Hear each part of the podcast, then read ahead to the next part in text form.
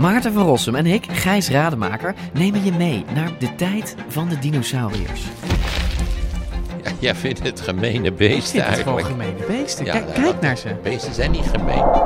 We zijn het eigenlijk nooit eens. Maar T-Rex is toch veel sexier. Nee, ik vind een kakkerlak net zo sexy als T-Rex. Ja, ik zie dat je daar moeite mee hebt. Voor iedereen die vroeger al van dino's hield en nu nog steeds een beetje, luister naar DinoCast.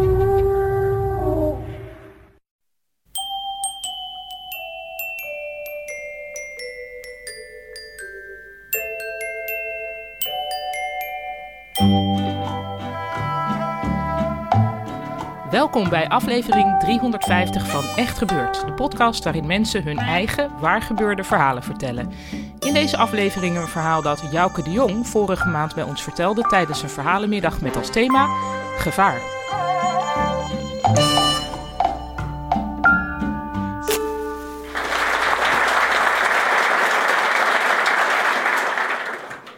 Het was winter, 1996. Het was koud. Had een paar dagen flink gevroren. En ik liep met een collega op het beursplein hier in Amsterdam. Ik werkte in die tijd op het bureau Warmoestraat. Een bijzonder bureau in een bijzondere buurt. En die buurt was zo bijzonder omdat eigenlijk in één vierkante kilometer op de wallen er van alles gebeurde. We werden overspoeld door toeristen, hoerenlopers, drugsdealers, zwervers, verslaafden. En wij moesten proberen, onze taak was dan om de orde te handhaven. En om hulp te verlenen aan hen die dat behoeven. Nou viel dat niet mee. Dat gebied was een noodgebied. En dan moet je je voorstellen dat er andere regels gelden dan in de rest van Nederland. Bijvoorbeeld een van de belangrijkste regels die daar gold, is dat je daar wel naar de politie moest luisteren. Een andere regel was dat er een samenscholingsverbod was. Dus er mochten niet meer dan drie mensen bij elkaar zijn. Dus we waren de hele dag bezig op straat om mensen op te jagen. Vooral drugsdealers en verslaafden. En tussendoor liepen er dan mensen verkleed als Fred Flintstone met van die opblaasknuppeltjes liepen ze rond om een vrijgezellendag te vieren. Het waren hele leuke tevreden. Maar wij liepen op het, eh, op het beursplein. Het was koud, het had gevroren. En op de bovenste treden van de trap richting eh, de beurs van Berlage zag ik Saalman liggen. Saalman, een bekende verslaafde van ons, eh, die lag daar doodstil met een bekertje koffie voor zich, die hij eerder op de avond bij ons op het bureau gehaald had. De koffie was bevroren. En Saalman lag daar doodstil. Saalman was een verslaafde die regelmatig op het bureau kwam. Want hij had één belangrijke kwaliteit, is dat hij dingen kon vinden die anderen nog niet verloren hadden. Maar Salman was op zich een hartstikke leuke vent. Maar je moet je voorstellen dat, eh, dat op het moment dat je hem dan tegenkomt, dan schrik je toch wel. Dan denk je, oh, hij zal toch niet overleden zijn. Dus we maken hem wakker, tillen hem overeind en brengen hem naar het bureau Warmoestraat. En als het koud is in de winter, dan zijn we net een soort tweede leger des heils. Dat beruchte bureau Warmoestraat, dat bekend staat van die stoere verhalen. Aan de andere kant dat hulp verlenen aan hen dat die behoeven. De hele hal lag dan vol met mensen die in nood waren. Die probeerden te overleven. En je moet je voorstellen dat zo'n heel, heel hal vol lag met zwervers en met verslaafden. En ik bracht Saalman erheen en eh, zette hem voor de verwarming neer dekens om hem heen. We hadden nog wat soep over voor hem en we zorgden ervoor dat hij weer op temperatuur kwam. Je kunt je ongeveer wel voorstellen hoe het dan ruikt in zo'n hal van zo'n warmoestraat.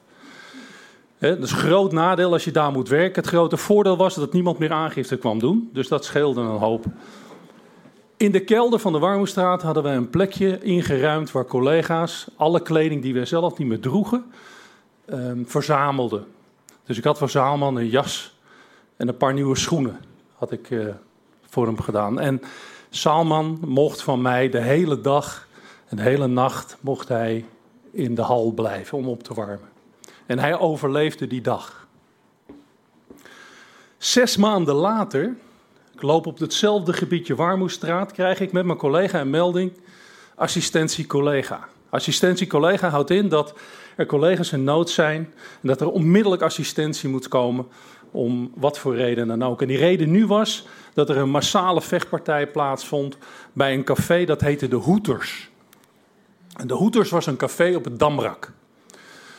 En voor degene die De Hoeters niet kenden, De Hoeters was een café waar schaars geklede dames met grote hoeters in de bediening liepen en met name bezocht worden door Engelse toeristen. En niet die toeristen met een bolhoed die een kopje thee kwamen drinken.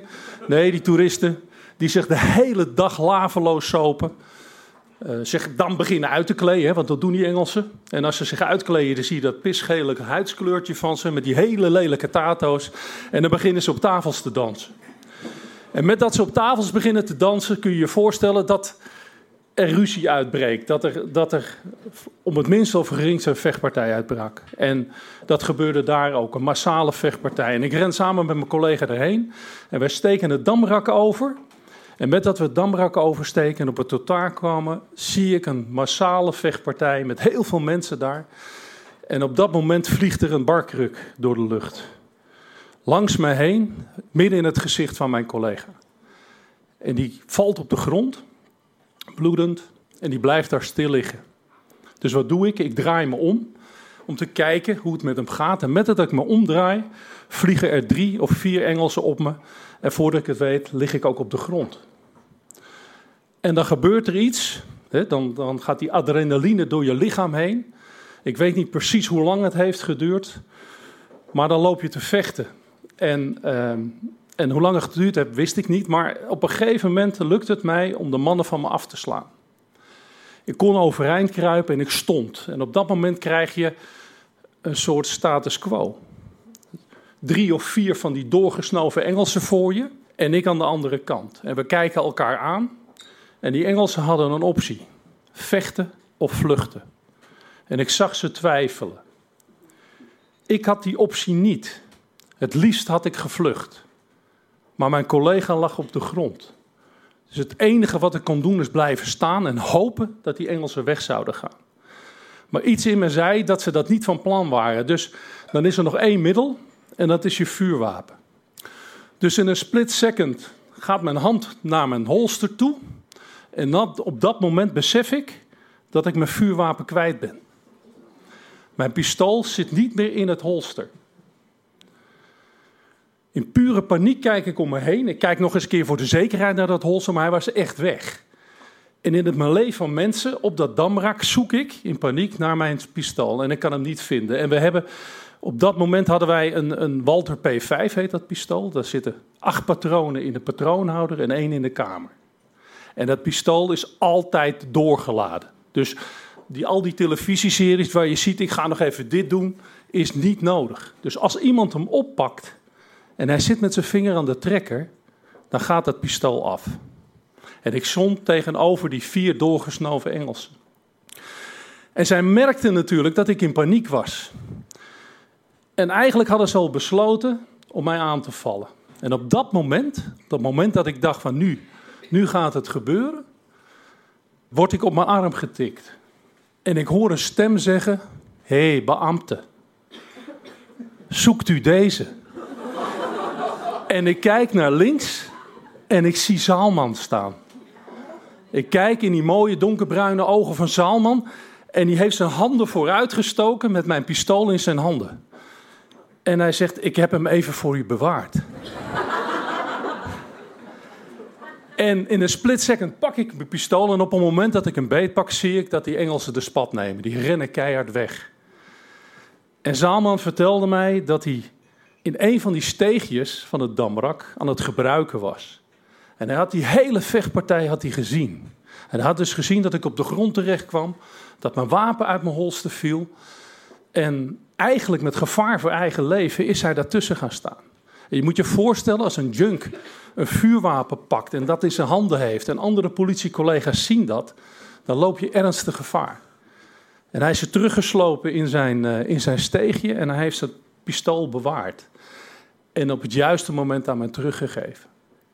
Zaalman heeft er die dag voor gezorgd dat ik weer veilig thuis kwam. Ik heb het die dag door hem overleefd.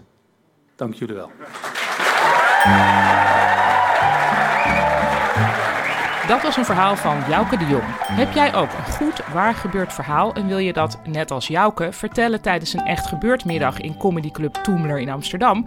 Geef je dan als verteller op via onze geheel vernieuwde website www.echtgebeurd.net. Voor de editie van 15 mei zijn we specifiek op zoek naar verhalen rond het thema te water. Maar ook met andere mooie verhalen mag je je bij ons melden. En ons, dat is de redactie van Echt Gebeurd, bestaande uit Micha Wertheim, Bijke Aarts, Maarten Westerveen, Renette Kwakkenbos, Tom van Rooyen en mijzelf, Paulien Cornelissen. Productie Hanna Ebbingen, zaaltechniek Jasper van Oorschot, podcast Gijsbert van der Wal. Dit was aflevering 350. En als je nou met plezier naar Echt Gebeurd luistert, geef ons dan veel sterren en cijfers en goede kritieken in je podcast-app. Want daarmee help je ons aan nieuwe luisteraars en dat betekent weer nieuwe vertellers uiteindelijk. Tot volgende week en vergeet niet, de mens vindt veel, maar probeer eens iets te vinden waar een ander iets aan heeft.